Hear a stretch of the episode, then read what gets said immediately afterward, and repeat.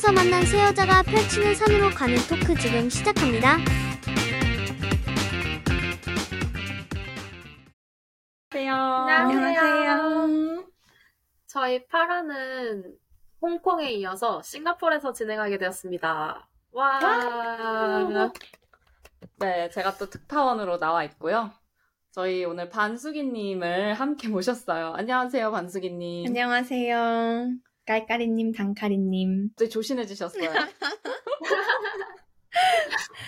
왜 반숙이신지랑 일단 자기소개 해주실 수 있어요?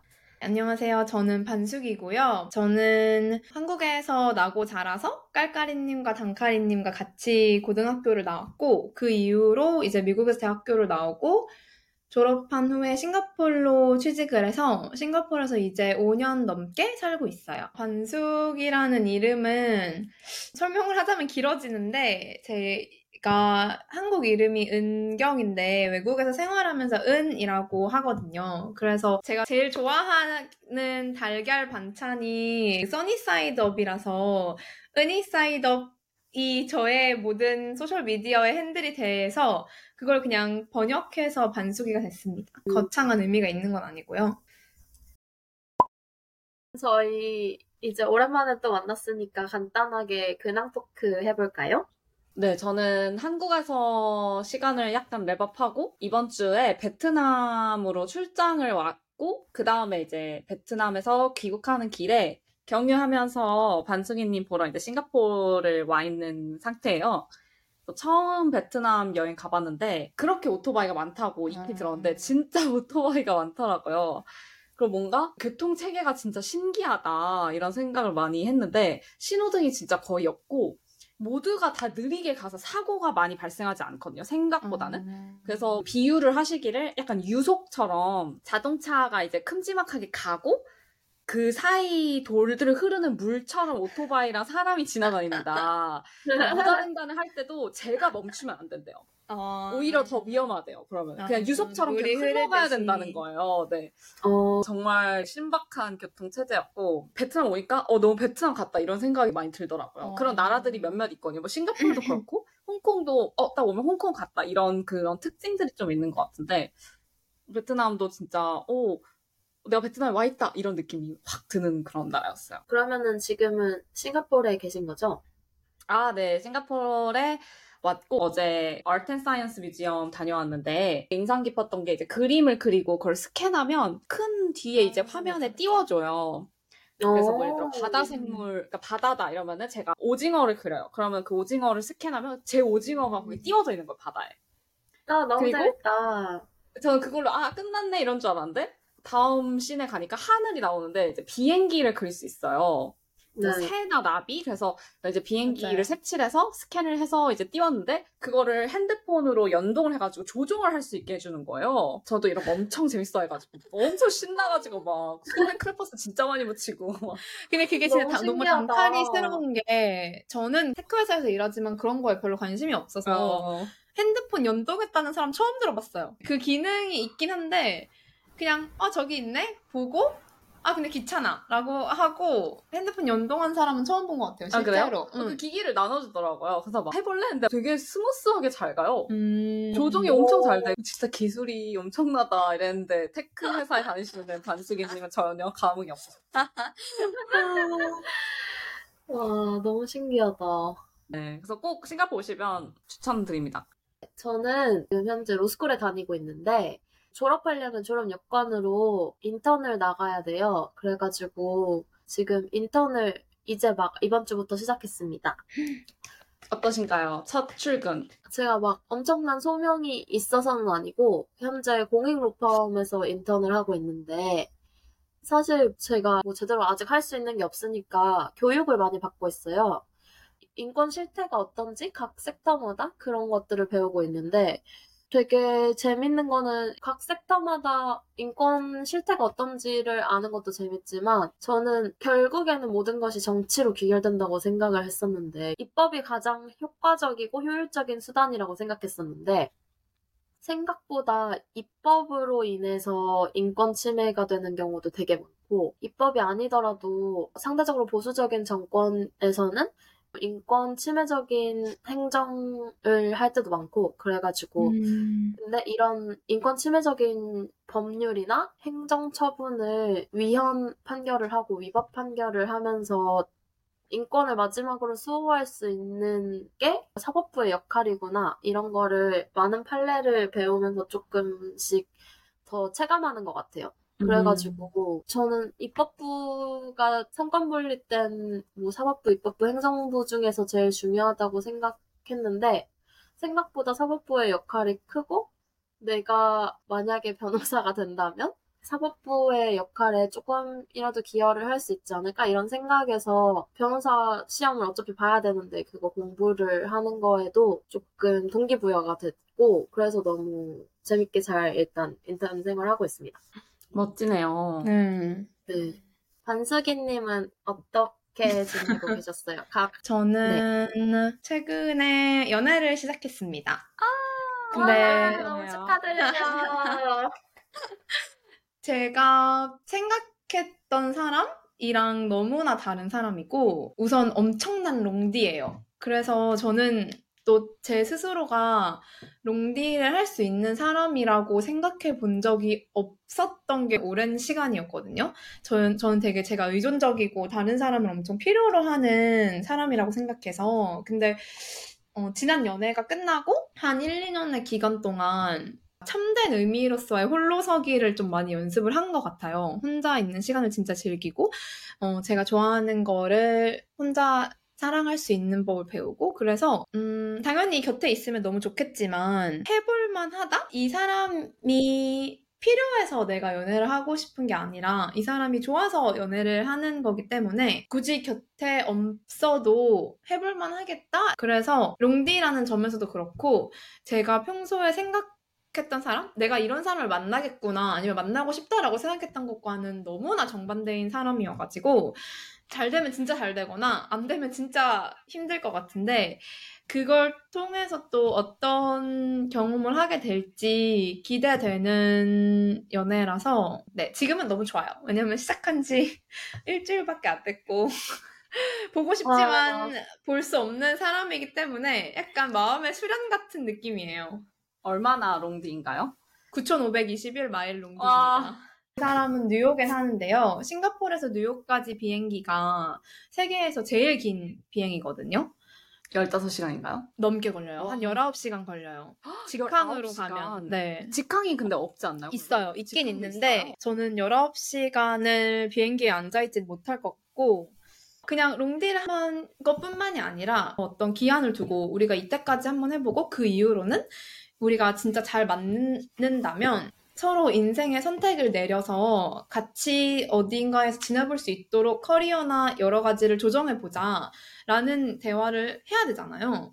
그러니까 저 스스로도 당연히 내가 싱가포르에 계속 살 건가? 뭐 다른 곳에 가보고 싶은가? 뭐 이직을 해보고 싶나? 이런 개인적인 고민을 안 하고 있었던 건 아니었는데 그거에 대한 타임라인이 좀 더 정해지는 느낌이에요. 진짜 어른이 돼서 내려야 되는 인생의 결정을 내려야 한다고 기한이 주어지는 느낌? 음. 그래서 그런 점에 있어서도 연애의 무게가 느껴지는 것 같긴 해요. 진지하게 만나서 인생의 방향을 바꿔야 될 수도 있겠구나? 좀 무서운 마음도 있지만 뭐 어떻게든 되겠죠. 지금은 좋으니까.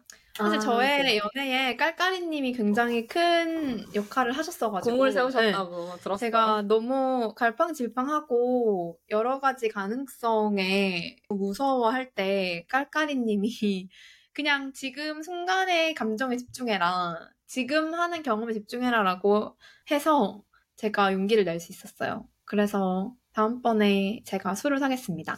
비- 술이 아. 비싼 싱가포르로 오세요. 그러니까요. 이게 한국에 와서 술 사, 산다고는 안 하고 술 얻어먹으러 싱가포르 가야 돼가지고 야, 저희 이번 몇만 원어치 술. 얻어먹으려고 거의 100만 원 정도 거의 100만 원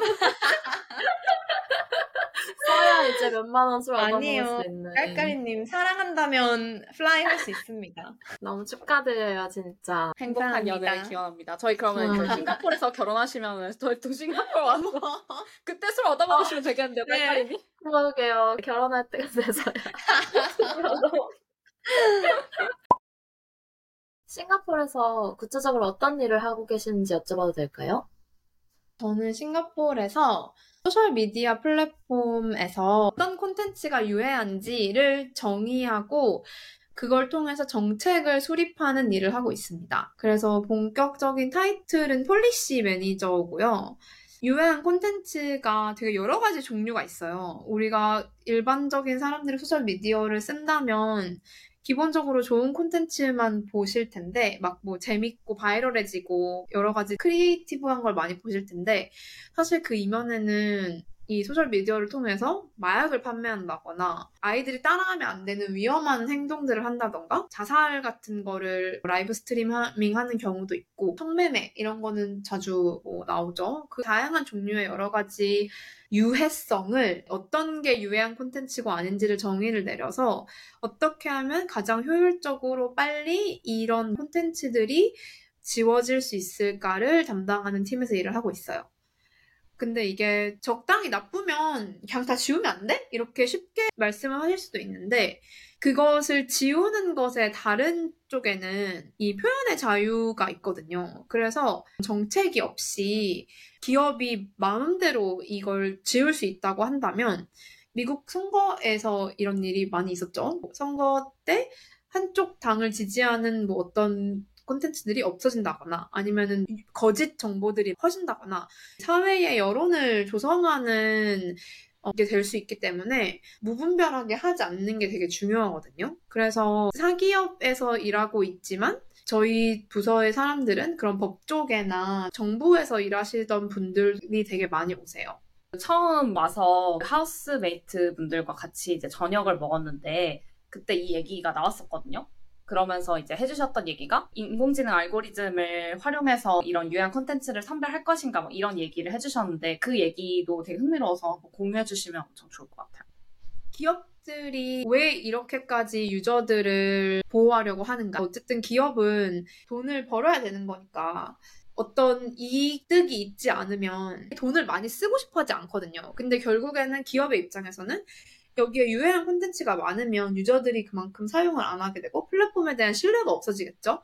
그러니까 본인들의 그런 유저를 지키기 위한 것도 분명히 있고 그리고 기업들이 또 무분별하게 이 파워를 오남용할 수 있으니까 다양한 국가에서 관련된 법을 되게 많이 제정을 하고 있어요. 특히 유럽에서는 뭐 GDPR이나 디지털 서비스 액트나 그런 데서 기업이 어떤 콘텐츠를 지우기 위해서는 그 콘텐츠를 지우는 이유가 명시가 꼭 되어 있어야 되고 그걸 지웠을 때 자기가 항소할 수 있는 선택지가 있어야 되고 여러 가지로 정책적으로 많이 정해두거든요. 근데 이것도 그 기업 쪽에서 테크에 대한 이해가 있으신 분들이랑 정책에서 그 정책을 쓰시는 분들의 이해도가 또 다를 수 있어서 인공지능 알고리즘을 사용해서 안 좋아 보이는 콘텐츠를 다 이렇게 찝어가지고 지울 수 있는 그런 모델이 이미 이제 개발이 가능하다라고 했을 때 그게 사용될 수 있는 용법이 제한되기 시작하는 거예요. 정책 쪽에 있어서.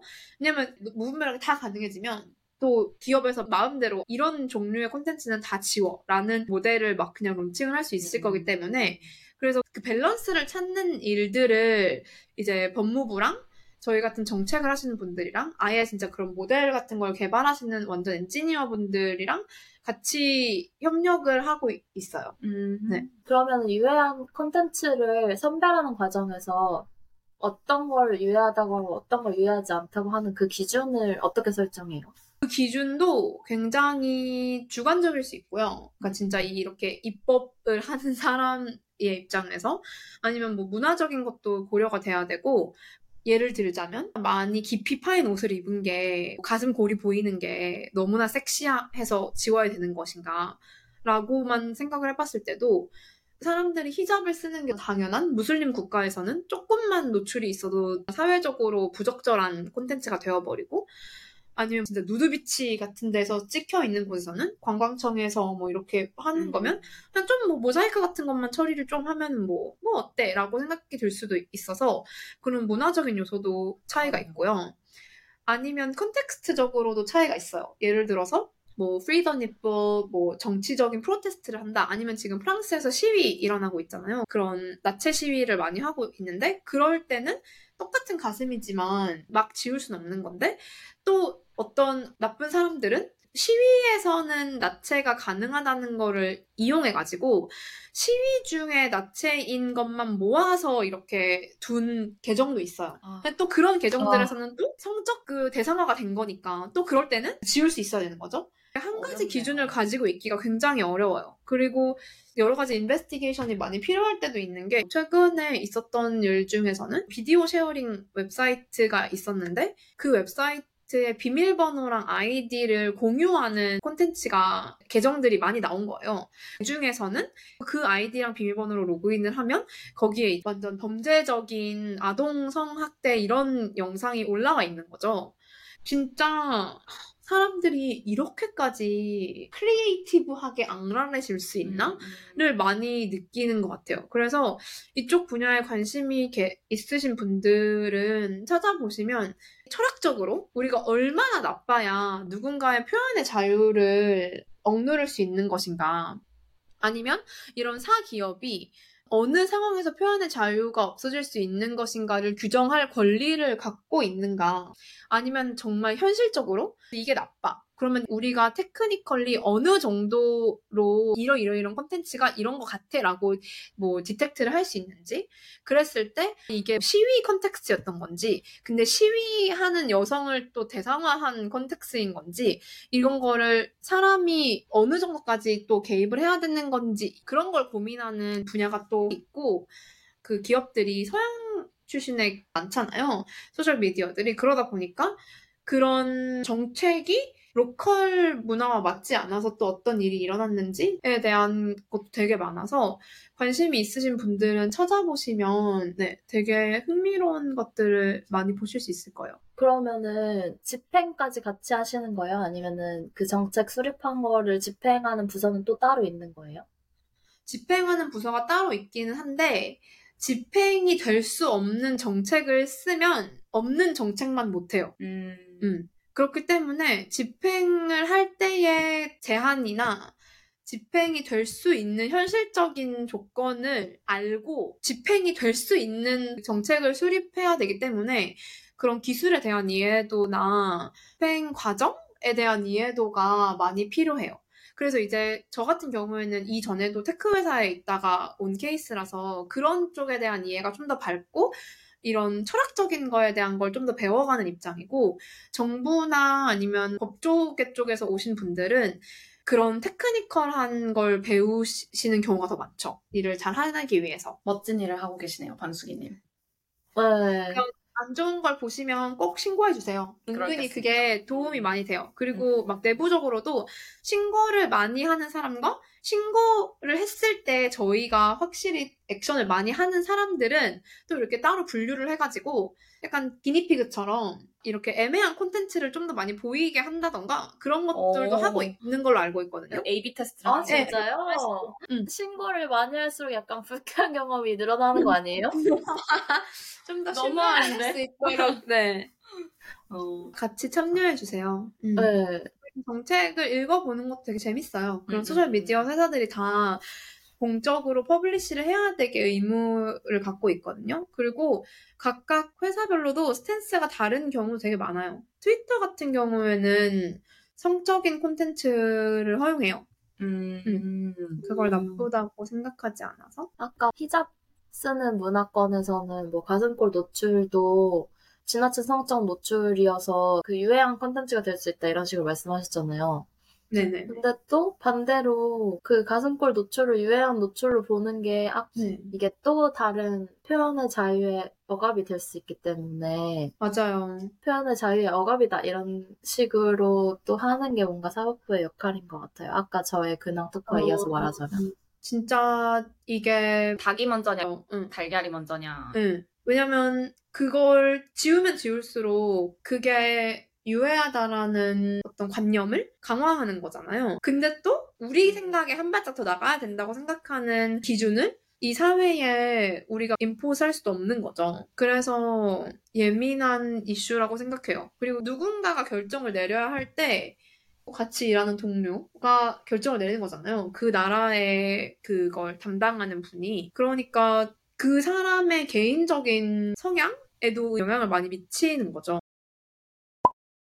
저희 이제 그러면은 본격적으로 싱가포르에 대해서 한번 얘기를 해볼까요? 좋아요. 그러면은 반숙이 님이 싱가포르에 어떻게 머물게 되셨는지 너무 궁금해요. 저는 사실 싱가포르란 나라를 미리 알고 여기서 살고 싶다라고 생각한 건 전혀 아니었고요.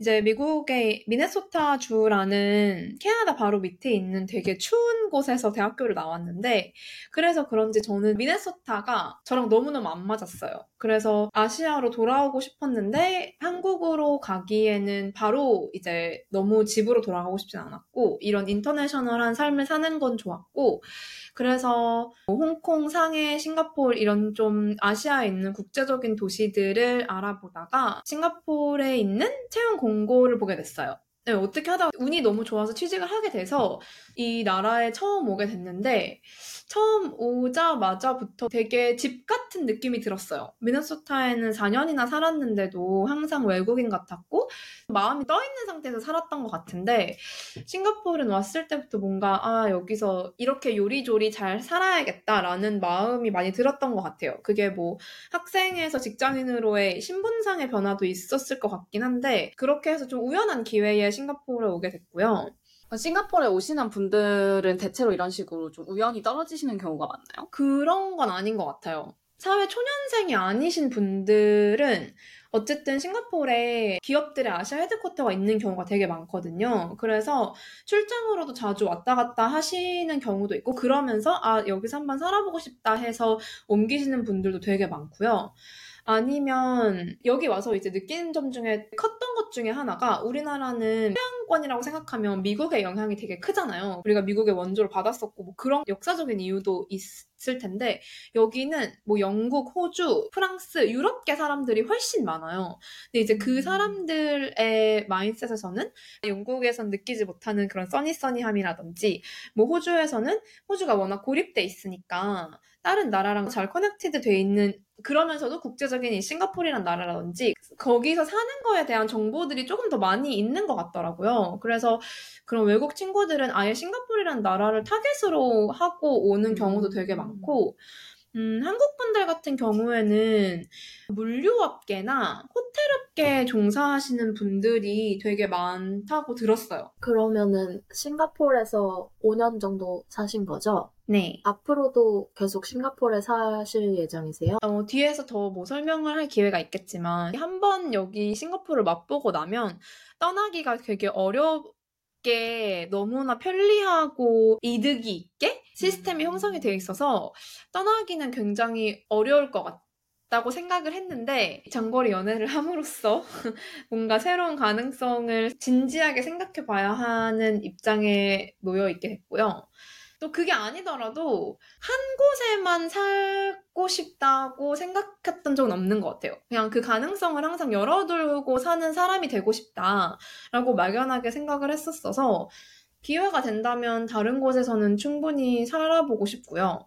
어디가 됐든 여기서만 살겠다라는 생각 자체가 없기 때문에 꼭 한국으로 돌아가겠다라는 생각은 안 했어요. 근데 만약에 뭐 부모님이 아프시거나 나중에 자녀를 낳아서 뭐 1, 2년은 한국에서 뭐 한국어를 배우게 하고 싶다라던가 그러니까 그런 개인적인 이유가 있었을 때 커리어를 좀 조정해서 내가 살고 싶은 곳에서 삶을 살 수 있는 능력이 있었으면 좋겠다라는 생각은 항상 갖고 사는 것 같아요. 음, 외국에서 계속 삶을 좀 향유해보고 싶다라고 생각하신 이유가 있으신가요?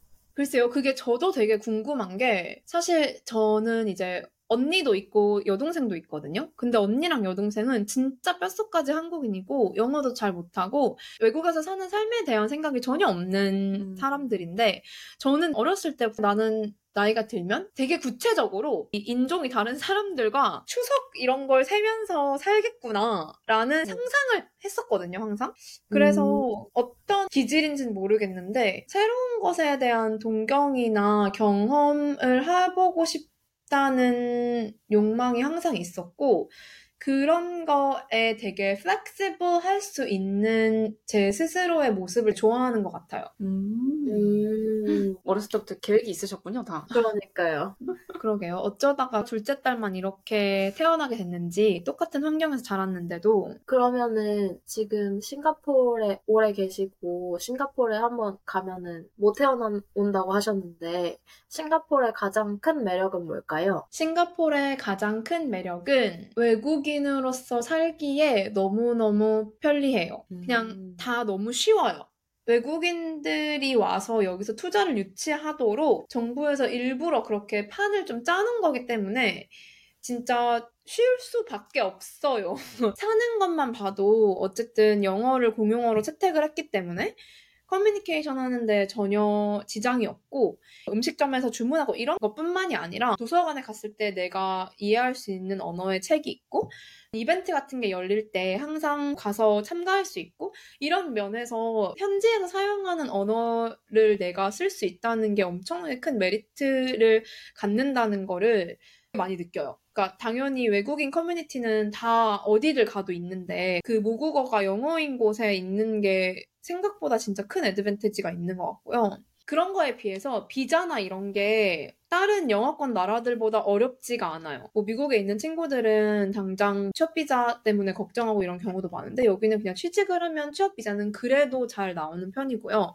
영주권이 없다고 해도 취업 비자가 잘 나온다는 보장이 있으니까 그렇게 크게 걱정을 하면서 살지 않아도 되고 무엇보다 세율이 낮고요. 그래서 실수령액이 너무 높아서 이 정도를 받기 시작하면 다른 곳에 가기가 현실적으로 되게 어려워지더라고요. 저도 이제 아, 새로운 곳에 살아보고 싶다라는 동경이 있는 사람이니까 돈이 궁하지도 않은데 내가 이 정도 때문에 나의 꿈을 포기하고 싶지 않다라고 생각을 하면서도 현실적인 결정을 내 리려고 비교를 해봤을 때 은근히 영향을 많이 미치게 되더라고요. 음. 그래서 떠나기 힘들어 하시는 분들이 되게 많고 특히나 이제 동남아권에서 오시는 분들은 여기가 소득 수준이 훨씬 높으니까 자국보다 그런 게 훨씬 크게 작용하는 것 같고요.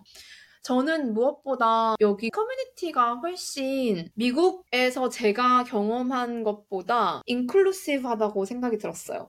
그게 미국에서는 모두가 뭐 미국인이 되기를 원하는 느낌이었거든요. 모두가 미국 그 비자를 원하고 뭐 영주권을 원하고 시민권을 원하면서 문화적으로도 이 미국의 팝컬처를 동화해야 된다라는 프레셔가 있었던 것 같은데 그게 개인적인 프레셔였는지 진짜 사회가 좀 더 그런 느낌이었는지는 잘 모르겠지만 적어도 싱가포르에서는 싱가포리안이 되고 싶어 하지 않아요. 그냥 남아공 사람은 남아공 사람대로, 영국 사람은 영국 사람대로, 뭐, 각자의 삶을 좀 더 자기만의 방식으로 영위할 수 있다 보니까, 저는 개인적으로 외국에서 사는 가장 큰 장점이 그런, 너 할 대로 해가를 할 수 있는 환경이 조성되는 거라고 생각하거든요. 그런 장점이 싱가포르의 엑스펫 커뮤니티에서 훨씬 부각되는 것 같아요. 음, 뭐 그것뿐만 아니라 기업들이 많으니까 금전적인 것과 연관되게 여기서 취직을 하는 게 다른 여타 나라에서 취직을 하는 것보다 훨씬 쉽고 승진의 기회도 많고 커리어적인 성장의 기회도 당연히 영향을 미치는 것 같고요. 반숙이님 개인적으로는 뭐 예를 들어 삶의 어떤 부분이 좀 매력적으로 다가오셨어요? 어, 제 개인적으로는 저는 첫째로 싱가포르 날씨를 너무 좋아해요. 그러니까 너무너무 덥고 너무 신기해요. 예. 어, 장카리님도 되게 힘들어 하실 수 있는데 저는 너무 뜨거운 태양에 습하고 이런 걸 너무 좋아해서 우선 날씨가 저를 너무 행복하게 하고요. 두 번째로 한국이랑 시차가 한 시간밖에 안 나는 게 저한테는 너무 음. 커요. 저는 엄마 아빠랑 너무 떨어져서 오랫동안 지냈다 보니까 가족들과 연결돼 있을 수 있는 유일한 수단이 전화고 그래서 그냥 막 전화해서 일상적인 수다를 되게 많이 떨거든요. 근데 그게 은근히 시차가 있으면 맞추기가 힘든데 아니면 의도적으로 맞춰야 되는데 시차가 한 시간밖에 안 나니까 출근길에 퇴근길에 자주 통화를 해서 개인적으로 그게 되게 크고요. 마지막으로는 저는 아시아권 음식을 훨씬 좋아해서 양식보다 여기는 뭐 인도 음식, 말레이시아 음식, 필리핀 음식, 태국 음식 어쨌든 아시아의 종류가 너무 다양해요. 중국 음식, 일본 음식. 그래서 그런 것도 매일매일의 행복을 느끼는데 일조하고 있습니다.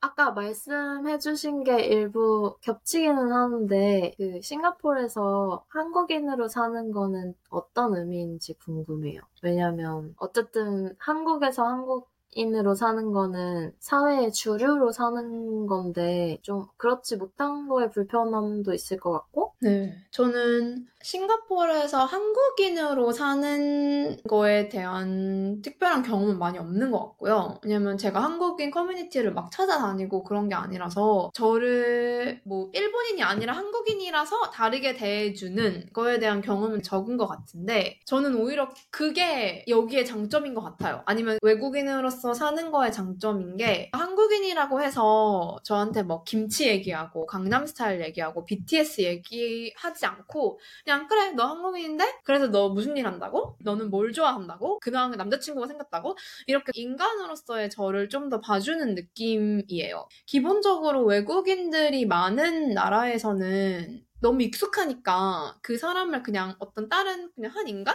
으로 보면서 친구처럼 대하는데 뭐 외국인들이 많지 않은 사회에 가면 어쨌든 제일 스탠다웃 하는 건 내가 한국인이라는 다름이니까 그거를 되게 그러니까 재미 흥미로워 하시거든요. 근데 저는 이미 한국인으로서의 대접을 몇백 번 받아봤기 때문에 그게 되게 지치거든요. 제가 뭐 특별히 뭐 케이팝을 좋아한다거나 저는 한국 음식을 엄청 그리워하지도 않고 이제 그러니까 말할 거리가 되게 떨어지고요.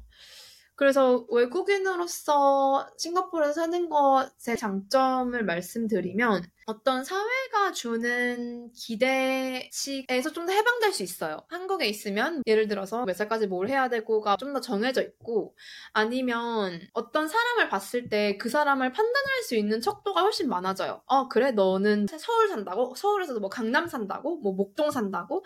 그랬을 때 그 사람의 어떤 사회적 배경에 대한 이런 판단을 우리가 내리고 싶지 않아도 알고 있는 배경 지식이 있으니까 이 사람을 판단하게 되잖아요. 근데 싱가포르에서는 네가 태국에서 제일 좋은 대학교를 나왔는지 안 좋은 대학교를 나왔는지 알 수가 없고 알았다고 한들 우리는 지금 여기서 같이 뭐 서핑을 하고 있는데 네가 재벌의 자제든 그냥 뭐 동네 가게 아, 아들이든 그런 접점이 좀 없어지는 것 같아요. 그래서 다른 사람을 바라볼 때 좀 더 인간적으로 바라볼 수 있게 되고 저 스스로도 그렇기 때문에 제가 가진 타이틀이 아니라 내가 어떤 사람이고 무엇을 좋아하는지를 좀 더 집중해야 되는 환경에 놓이는 것 같아요. 그래서 저는 한국 사회가 엄청 프레셔가 높은 사회라고 생각을 하는데 그런 사회에서 압박을 이겨내는 건 굉장한 에너지가 필요하다고 생각하거든요. 이제 거기에서 한 발짝 멀어짐으로써 그거에 필요한 에너지가 훨씬 절반으로 줄어드는 느낌이에요. 그래서 저는 외국에서 사는 거에 대한 경험은 정말 완전 추천이다. 라고 모두에게 보통 말씀을 드립니다. 근데 어제 대화 중에 한국인하고 일본인이 여기서 영주권을 따기가 좀 어렵다 이렇게 음. 말씀해 주셨는데 그 얘기랑 한국인으로서 겪는 차별은 그러면 따로 없는지 그런 것도 좀 아. 궁금해요. 네. 싱가포르 영주권은 기준이 명확하게 투명하게 공개되어 있지가 않아요. 내부적으로 규정이 있다고는 하는데 아맘리의 소문에 의하면 싱가포르에 영구적으로 정착할 사람들을 원하는 거는 뭐 당연한 일이고 뭐 거기 뭐 인종도 보고 국적도 보고 여기서 뭐 사회적 지위도 보고 연금 수준도 보고 여러 가지 요소가 된다고는 들었어요. 근데 한국인이랑 일본인들은 기본적으로 여기서 돈을 벌고 자기 나라로 돌아가는 경우가 훨씬 많고 그러니까 다른 동남아권 사람들에 비해서 그리고 여기 있을 때도 한인들은 한인타운 가고 한국 학교 보내고 한국 학원 보내고 일본인들도 마찬가지고 동화를 좀 덜 한다고 들었거든요. 그래서 한국인이랑 일본인은 영주권이 잘 안 나온다라는 암암리의 소문이 있어요. 근데 그게 영주권에 있어서는 불리하게 작용하고 있는데 그런 게 아니라 그냥 일반 사회에서는 훨씬 장점으로 작용을 하죠. 요즘 같은 시대에 한국 뭐 케이팝, 뭐 한국 음식 너무 우리나라 문화에 대한 관심이 빠져서 그냥 한국인이라는 것만으로도 되게 어, 너 한국인이야? 나랑 친해지자. 이런 사람들이 많아져서 그런 점은 되게 좋고요. 우리나라를 사랑하고 자랑스럽게 하고 오히려 그런 것 때문에 제가 되게 신기했던 게 반작용을 하고 느꼈던 경험이 있었는데 제 인도네시아 친구가 한국으로 여행을 처음 간 거예요. 근데 이제 얘가 생각하기에는 한국은 개방적인 나라고 본인에겐 너무 익숙하잖아요. 이 드라마를 통해서 본 모든 오빠들과 간판들과 근데 이제 그거에 비해서 한국 사람들은 아직도 영어에 유창하지 않고 샤이하고 얘기하고 싶지 않아 하고 동남아 사람들이라고 하면은 특히 차별을 많이 해서 상처를 많이 받았다고 하더라고요. 한국 여행 중에. 근데 그게 일본에 갔으면 아니면 중국에 갔으면 그 정도로 상처를 입진 않았을 텐데 본인에게는 너무 내가 사랑하는 나라고 이미 외국에서 너무 익숙해진 나라다 보니까 사람들의 기대치가 그만큼 더 올라가 있는 것 같더라고요. 그래서 어, 우리나라도 좀 더 그렇게 우리가 우리 스스로를 알리고 싶어하는 만큼 더 포용적인 사회가 되어야겠다. 음. 라는 생각을 많이 한 것 같아요. 지난번 홍콩판도 마찬가지지만 홍콩이나 싱가포르처럼 그런 나라들에 비해서 훨씬 아직 덜 개방되어 있다는 느낌을 되게 많이 받거든요, 한국이. 어떤 점에서 그런 느낌을 받으셨어요? 어, 일단은 마주치는 외국인은 수가 많지 않은 것 같고, 근데 그러다 음. 보니까 그 문화를 나누고 경험을 나눌 기회가 적어서 말씀하신 것처럼 뭔가 외국인을 봤을 때 이 사람은 어느 나라 사람이다라고 보는 게 아니라 그냥 한 개인으로 대하는 연습이 좀 잘 안 되어 있는 것 같아요. 서서히 나아지지 않을까요? 한국도? 저는 그 외국에 교환학생 나갔을 때 그때는 한류가 훨씬 덜하고 뭐 그랬던 것도 있지만 제가 짧게 살았고 외국인이 많이 없는 곳으로 간 것도 있지만 자꾸 아까 말씀하신 것처럼 한국 문화에 대해서만 물어보고 저에 대해서는 별로 물어보지 않아가지고 저는 오히려 외국 에서 사는 게 좀 그런 점에서 지치고 별로라고 생각했었는데 오히려 싱가포르 특수성일 수도 있지만 어쨌든 한국에서는 오히려 한국인인 거를 가정하고 그 사람에 대해서 알게 되는데 외국에서는 한국인인 것도 배제하고 그 사람 본연에 대해서 알게 된다고 말씀하신 점이 좀 되게 흥미로웠던 것 같아요. 마지막으로 싱가포르 여행 가는 사람이나 싱가포르에서 아. 삶을 시작하는 사람한테 조언이나 팁을 주실 수 있다면 어떤 걸 주실 수 있는지 싱가포르 여행으로 오시는 분들에게는 어, 싱가포르는 여행으로 비추다. 아니 저는 이렇게 풍부한 문화를 가진 곳이 많은데 왜 여기를 여행으로 오시지? 비싼데? 그러니까 너무 비싸니까 그런 동남아 나라에 비해서 라는 생각을 되게 많이 하는데 그건 제 여행 스타일이 워낙 로컬 문화를 탐험에 다니거나 아니면 대자연 막 하이킹 같은 거 가고 이런 걸 좋아해서 그런 걸 수도 있고요. 이런 도시 도시한 걸 좋아하시는 분들이라면 오셔서 뭐 쇼핑하시고 맛있는 거 먹고 staycation 하고 호캉스 즐기시고 하는 거면 너무 좋을 것 같고 여기에 처음으로 오시는 분들에게는 음, 좀 부지런하게 재미를 찾아다니시라고 말씀드리고 싶어요. 왜냐면 찾아보면 모든 게 있긴 한데 그게 A급으로 존재하진 않아요. 약간 좀 B급, C급으로 있으니까 다행이다. 이- 있는 게 어디야? 싶은 급으로 존재하거든요. 근데 있긴 있어요. 그러니까 본인이 운동을 좋아하시는 분이든 그런 문화 예술적인 걸 좋아하시는 분이든 아니면 뭐 쉬는 걸 좋아하시는 분이든 어떻게든 방도가 있으니까 뷔페 같아요. 어떤 뭐 특별한 뭐 돈가스집, 짜장면집 이렇게가 아니라 왜냐면 돈가스 좋아하고 짜장면도 좋아하고 육개장도 좋아하는 사람들도 다 여기를 즐길 수 있어야 되기 때문에 적당히 고루고루 잘 만들어놨거든요. 그러니까 본인이 무엇을 즐기고 싶은지를 잘 파악해서 그걸 부지런히 좀 찾아다니셨으면 좋겠어요. 그거에 따라서 여기에서 삶을 사랑할 수 있 지 않은지에 대한 판가름이 나는 것 같아요. 그러면은 어떤 사람한테 싱가포르에서 사는 걸 음. 추천해요? 더위를 싫어하지 않는 사람이 1순위고요. 개인적인 성향으로는 새로운 사람들을 만나는 걸 좋아하는 사람들, 흥미로운 사람들, 서- 다른 사람들을 많이 만나는 걸 좋아하는 분들이 좋을 것 같아요. 많은 사람들이 왔다 갔다 하는 도시다 보니까 새로운 사람들을 만날 기회가 되게 많거든요. 음. 그걸 즐기신다면 좋을 것 같아요. 한국에서는 못 만났을 만한 좀, 아, 이 사람은 정말 새롭다 하는 그런 경험이 있었나요? 이 경험이 저희 다음 주제로 되게 잘 넘어갈 것 같은데, 저의 어. housemate? 제가 같이 살고 있는 호주 언니가 엄청 그런 케이스인 것 같아요. 저는 완전 제가 너무너무 사랑하고 존경하는 인간인 아만다가 1순위일 것 같아요. 그래서 아만다는 제가 한 3년 전에 랜덤하게 뭐 우리 집 방 비었으니까 방 새로운 룸메 구합니다라는 그런 페이스북 그룹에서 만나게 됐었는데 그때 제가 만났을 때 이미 오래 연애를 하고 결혼을 하- 한 남편분이랑 사별을 하신 지 한 3년, 4년 정도 됐을 때였어요. 한 8, 9년 연애를 하고 결혼을 했는데 결혼하고 나서 정말 얼마 안 돼서 남편이 도- 갑자기 암을 진단받으셔서 돌아가셨고 남편도 호주 분이셨고요. 이 언니도 호주 사람이고 호주에서 있다가 뭐 영국에서 살고 일본에서 살고 하다가 싱가포르로 이사를 왔을 때 이제 남편이 발병을 하셔가지고 빨리 그렇게 돌아가시게 됐고 처음에 이제 이사를 왔을 때는 별로 안 친했어요. 이 별로 안 친하다가 이제 팬데믹 때 어쩔 수 없이 계속 락다운이 되고 하니까 되게 친해졌거든요. 근데 이분이 갑자기 어느 날 호주에서 돌아오셔가지고 본인이 임신을 했다고 하는 거예요. 그래서 저희는 다 너무 놀래가지고 "헉, 남자친구도 없었는데 어떻게 된 거지? 라고 했는데 그 남편이 돌아가시기 전에 냉동해둔 남편의 정자로 수정을 해서 임신을 한 거예요.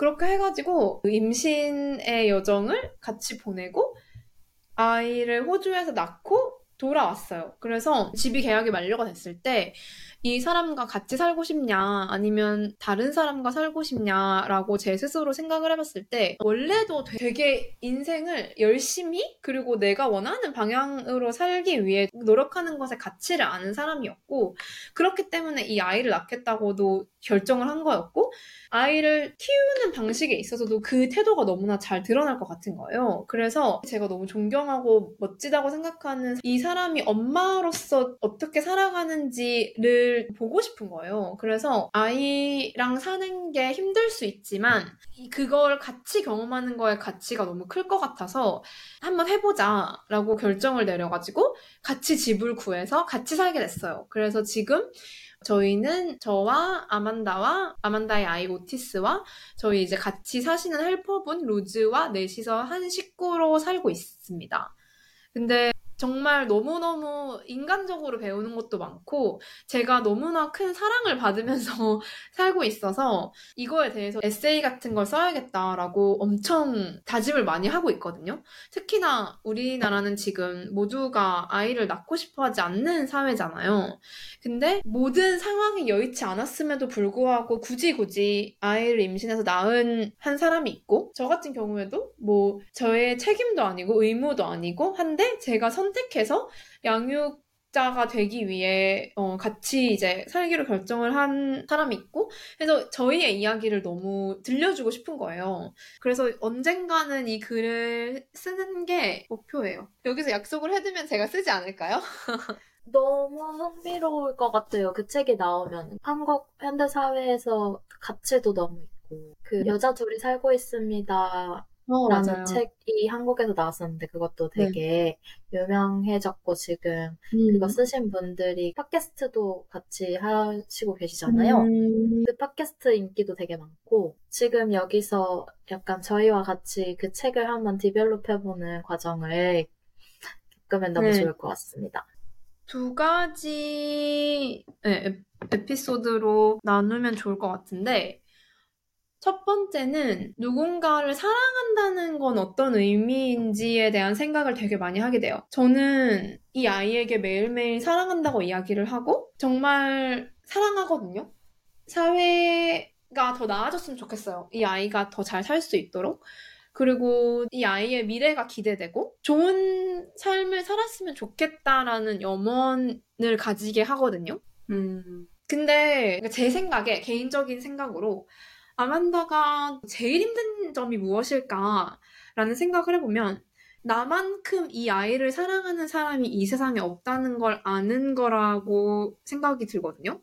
당연히 저도 오티스를 사랑하고 조부모님도 오티스를 너무 사랑하지만 이 세상에 엄마만큼 아니면 진짜 그 부모님만큼 이 아이를 사랑하는 사람이 없을 텐데 저는 상상할 수 없는 정도의 사랑이 있을 거 아니에요. 그걸 나눌 수 있는 남편이나 그 아이의 아빠가 없다는 걸 아는 게 제가 만약에 아만다의 입장이면 또 제일 힘들 것 같은 거예요. 음. 양육자가 없고 혼자 돈을 벌어야 되고 뭐 베이비시터가 필요하고 이런 거에서도 물론 어려움이 있지만 그런 감정적인 것에 있어서 그게 되게 외로울 것 같은데 그렇기 때문에 사랑의 깊이나 사랑의 종류나 내가 이 아이를 사랑할 수 있는 방식에 대한 생각을 되게 많이 해요. 그러니까 아만다에 비해서는 이 아이를 위해 저의 감정은 훨씬 약하겠죠. 하지만 제가 지금 느끼는 이 감정 아니면 이 아이에게 갖고 있는 이 다양한 애정이 아무것도 아니라고 생각하고 싶지 않거든요. 이 사람을 사랑할 의무가 전혀 없는데 이 아이에게 이러한 여러 가지 마음이 느껴지고 그렇기 때문에 내가 이 아이를 사랑할 수 있는 자격이 있었으면 좋겠다라는 생각이 들게 돼서 더 잘해주고 싶어져요. 아니면 더 나은 사람이 되고 싶게 해요. 엄청 귀찮고 일어나기 싫어도 나가서 한 번 더 안아주고 싶고 그렇다고 해서 제가 막 이 아이의 돌봄에 엄청 많은 기여를 하고 있는 게 아니라서 민망하게 들릴 수도 있는데 그러니까 제 스스로에게 있어서 일상을 지내면서 사람들이 왜 아이를 낳고 나서 기부를 하고 음. 좀더 사회 적인 의미가 있는 비즈니스로 뭐 이- 직업을 바꾸고 하는지를 알 것 같아요. 그래서 사랑의 종류, 내가 이 사람을 사랑할 자격, 이 아이가 사랑받고 있다는 걸 느꼈으면 좋겠다. 이런 거에 대해서 끊임없이 생각하게 되는 것 같아요. 뭐 내가 나를 사랑하고 내가 어떤 물질을 사랑하고가 아니기 때문에 이 사랑을 실천할 수 있는 방법 또한 계속해서 생각하게 한다. 그래서 아이를 대하면서 인내력도 많이 음. 필요하고 짜증도 많이 나고 귀찮을 때도 많고 이 아이에게 챙겨줘야 될 게 너무 많으니까 인생의 궤도가 변한다는 느낌을 이 들거든요. 그러니까 지금까지는 내가 나라는 중심을 가지고 궤도를 도는 사람이었다면 아이가 태어난 이후로는 이 아이가 중력이고 나는 그냥 위성이다. 이렇게 살아가야 되는 인생에 몇 년이 있을 거라는 생각이 드는데 그걸 하기 하는 경험이 너무 기꺼해지는 거예요. 내가 더 좋은 달이 되고 싶다. 이 아이에 있어서. 그래서 그런 태도를 다른 사랑의 관계에도 되게 많이 대입하게 되는 것 같아요. 내가 연애를 했을 때 이 사람을 정말 사랑받는 사람으로 해주고 싶다라던가? 아니면 이 사람이 나- 뭐 못돼서 나빠서 이런 게 아니라 그냥 아 뭐 몰라서 그런 거겠지? 아니 못해서 그런 거겠지? 라는 거에 대한 좀 관용도 되게 넓어지는 것 같고 거기서 배운 태도가 이제 다른 쪽에서 적용이 되는 거죠. 뭐 부모님을 이해, 이해함에 있어서 아니면 뭐 동료를 이해함에 있어서 남자친구를 사랑함에 있어서 계속 그런 생각을 하게 되는 것 같아요. 그래서 사랑과 애정이 가득한 삶이 되었어요. 그리고 남편의 어머님이 지금 싱가포르를 방문하고 계시거든요. 근데 부모님 입장에서는 있을 수 없는 아이예요. 현대 과학 기술의 발전 기적인 거잖아요. 그러니까 이 아이의 존재 자체만으로 너무 소중해서 너무나 많은 애정과 관심과 사랑을 받기 때문에 그걸 옆에서 보는 것만 해도 더, 더군다나 이제 외국에서 혼자 산 지 너무 오래됐다 보니까 저는 그 따뜻함, 무조건적인 애정 을 잊고 산 지 되게 오래된 것 같은데 일상에서 진짜 매일매일 느낄 수 있는 건 제가 감사해야 될 일이에요. 어, 너무 좋은 것 같아요. 예전에 말씀하시기로 한국에도 조카가 있으시잖아요. 그래서 언니의 육아 방식과 이제 아만다의 육아 방식의 차이를 느낀다, 막 이런 얘기를 하셨던 음. 것 같은데, 혹시 그런 거에 대해서 잠깐 얘기해 주실 수 있으신가요? 네, 그게 이제 두 번째 꼭지로 넘어가는 포인트인 게 아만다를 원래도 존경했던 사람인데 더 존경하게 됐 던 게 항상 육아의 중심에 자신이 있어요. 이게 한국 사회에서 지금 많은 여성들이 아이를 낳고 싶어 하지 않는 주된 이유가 되기 때문에 이 얘기를 하고 싶었어요. 이 언니는 원래도 남편이랑 결혼할 때 결혼 서약에도 썼던 게 Living the life we want to live 였거든요. 그래서 남편이 돌아가셨을 때도 그게 남기신 메시지였고 그렇기 때문에 아만다는 내가 무엇을 원하지? 이걸 하기 위해서는 어떤 걸 해야 되지? 라고 목표를 먼저 정하고 그 방법과 수단을 후에 리서치를 하는 편이에요. 근데 우리 언니나 아니면 보통 사람들은 저도 그렇고 어떤 어프로치를 할 때 어, 나에게 지금 어떤 옵션이 있지? 이 옵션의 프로앤 콘은 뭐지? 그러고 최종의 결정을 내리는 것 같거든요. 근데 이게 엄청난 큰 변화를 일으켜요. 예를 들어서 남편분이 돌아가시고 나서 건강의 중요성을 깨닫고 좀 더 건강하게 살 수 있는 방법이 무엇일까 조사를 하다가 채식을 해야겠다라고 마음을 먹었어요. 그러면 채식을 하겠다고 마음을 먹은 상태에서 내가 영양분을 다 공급을 받으려면 어떻게 해야 되지라고 그런 학술 논문을 읽었어요. 그렇게 해서 본인이 살고 싶은 방식을 정하고 그걸 실천할 수 있는 방도를 찾았거든요. 아이를 낳는 것도 내가 나는 엄마로서의 삶을 살아보고 싶다. 라고 정한 이후에 아 그럼 나에게 어떤 옵션이 있지? 하면 연애를 한번 해보자 라고 해가지고 돌아가시고 나서도 사람을 찾아보려고 안 했던 것도 아니었고 그러면 뭐 내가 혼자 체임신을 했을 때 남편의 정자를 쓸 수도 있고 어떤 다른 정자를 쓸 수도 있고 그러니까 여- 그 후에 스텝을 그 후에 고민을 하는 거예요. 여러 가지 육아 방식이 그러니까 본인한테 맞는 걸 선택하면 되는 거긴 한데 예를 들어서 저희 언니는 휴가를 간다. 라고 하면 아이가 지금 2개월 수니까 2개월 수에 할 수 있는 뭐 비행 시간 아니면 2개월 수 아이에게 최적의 뭐 해외 여행지를 먼저 검색을 하고 거기서 이제 최적의 결정을 내리고 온 가족들한테 아 우리는 여기 여기 여기 정도밖에 못 갈 것 같으니까 여기서 정합시다 라고 하는 게 수순이거든요. 근데 아만다는 다음 주에 프랑스에 가요. 친구 중에 거기에 이제 summer house가 있는 친구가 있어서 아 그래? 그러면 프랑스에 가야겠다 가려면 뭐가 필요할까? 쉬운 비행이 절대 아니거든요. 1년 16개월 된 아이를 데리고 장시간 비행을 한다는 게 근데 아 그래. 그러려면 이런 이런 장난감을 챙기는 게 좋을 것 같고 음식은 이렇게 이렇게 하는 게 좋을 것 같고 거기서 내리자마자 바로 잘 수 있게 airport 호텔을 예약을 하고 거기서 바로 가는 뭐 기차를 어떻게 예약을 하고 그렇게 마음을 결정하고 방법을 찾는 거예요. 그렇기 때문에 이 언니가 그러니까 아까 그 궤도가 변한다는 얘기를 했잖아요. 근데 이 궤도가 변해서 이 아이를 중심으로 두고 내가 도는 삶을 살았을 때도 이 언니는 첫째 그 결정을 한 게 굉장히 주도적인 결정이었고요. 내가 이런 삶을 살겠다. 나는 이런 위성적인 삶을 몇 년 동안 어떻게 지속을 하겠다. 그걸 결정을 내린 후에 그렇기 때문에 가장 중요한 건 무엇이고 이 아이를 위해 내가 하고 싶은 건 이, 이런 거고 그게 공존하기 위해서 이런 게 성립해야 된다라는 거를 원칙을 세워가지고 그 과정에서 본인이 이뤄지지 않도록 삶의 밸런스를 굉장히 잘 영위했어요. 그래서 건강을 너무나 중요시 여기는 사람이기 때문에 운동을 절대 포기할 수 없다라고 해서 운동 을 할 수 있는 루틴을 만들기 위해서 점심시간에 점심을 안 먹고 운동을 할 수 있게 이렇게 한 다음에 샌드위치를 빨리 먹고 이런 루틴을 본인이 이렇게 섭렵을 했고 아이도 strict하게 그 타임 스케줄에 따라 움직이거든요. 막 몇 시부터 몇 시까지만 자고 몇 시부터 몇 시에 일어나서 놀고 그러니까 그렇게 타임 테이블이 딱딱딱 돼 있으니까 수면 교육이 정말 잘 돼 있어요. 그래서 낮잠도 딱 12시부터 2시 반까지 이렇게 돼 있으니까 그 시간에 아만다가 무언가를 할 수 있고 밤에도 7시부터 7시까지 통잠을 자도록 교육을 해놨거든요. 그래서 누군가를 만나야 되면 한 8시부터 한 10시까지는 내가 사람을 만날 수 있게 이렇게 해둔다든지 그래서 본인의 삶이 없어지지 않았거든요. 저도 이제 막연하게 한국에서는 자랐고 저희 엄마는 결혼을 하자마자 바로 가정주부가 되셨 거든요. 저희 언니도 그렇고.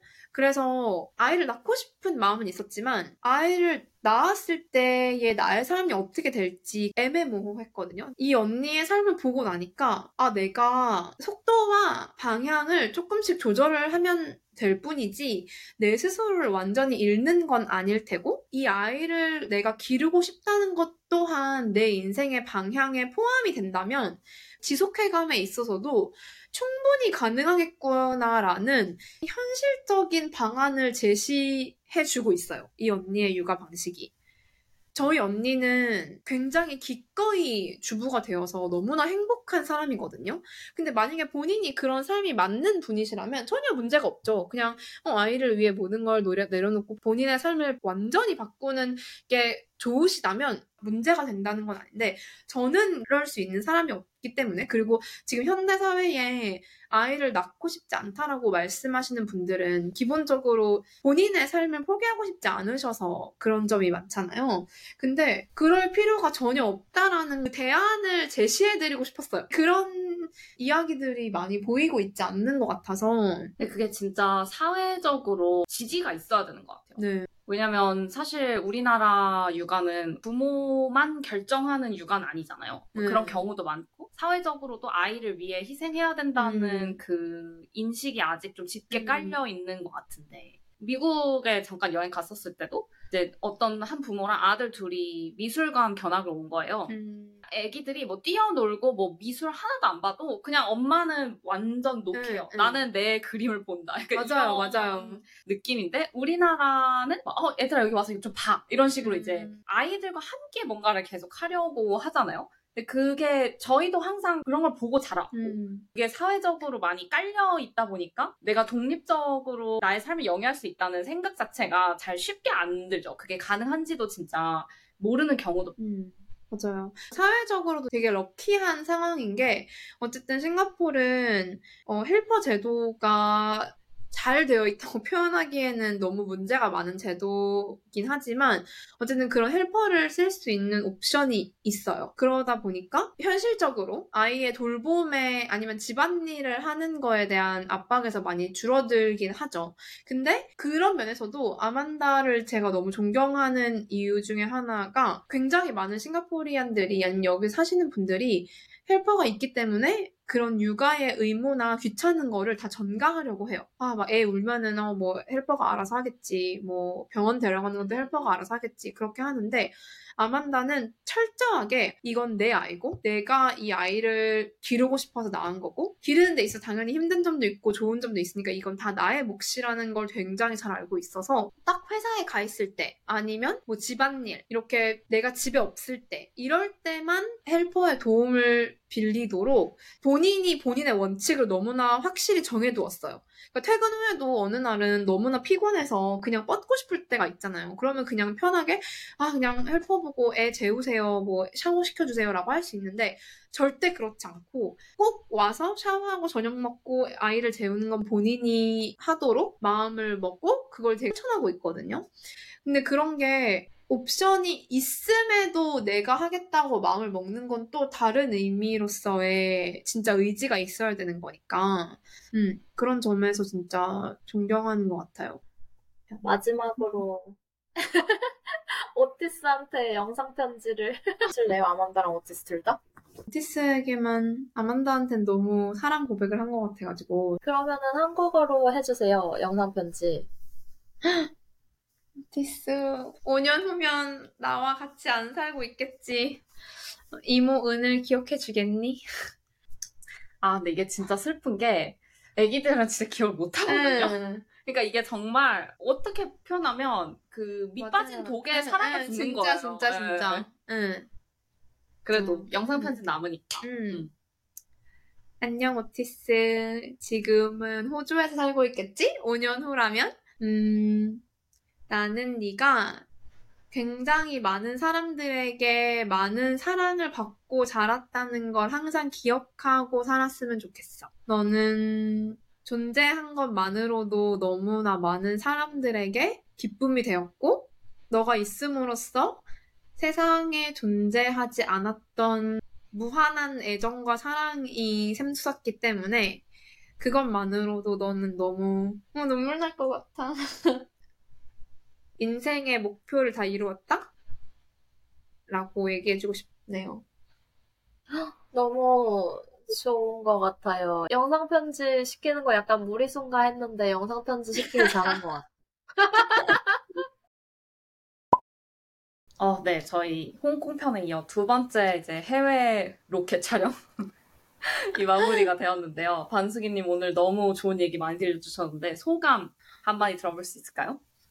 우선 팟캐스트에 출연하게 해주셔서 너무 감사하고요. 영광입니다. 갑자기 오티스트에게 네. 영상 편지 보는 듯한 느낌이 됐어요. 보니까. 네.